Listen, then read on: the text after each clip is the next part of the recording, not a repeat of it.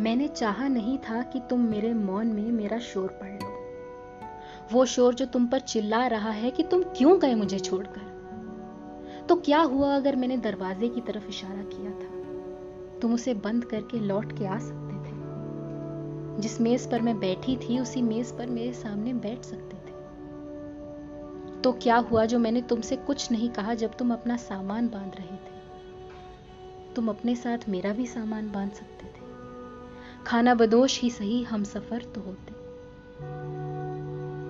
मैंने चाहा नहीं था कि तुम मेरे मौन में मेरा शोर पढ़ लो। वो शोर जो तुम पर चिल्ला रहा है कि तुम क्यों वापस आए? बड़ी मुश्किल से तुम्हारी खाली छोड़ी हुई जगह पर मैंने फूल लगाए थे। इस कोशिश में कि तुम्हारी जानी पहचानी गंध किसी अनजानी गंध में दफन हो जाए। बड़ी मुश्किल से तुम्हारी यादों के शोर को मौन में डिबोकर कुछ सीला कर दिया था। ताकि वो मेरी रूह को और छलनी ना करने पाए। मैंने चाहा नहीं था कि तुम मेरे मौन में मेरा शोर पढ़ पर खैर।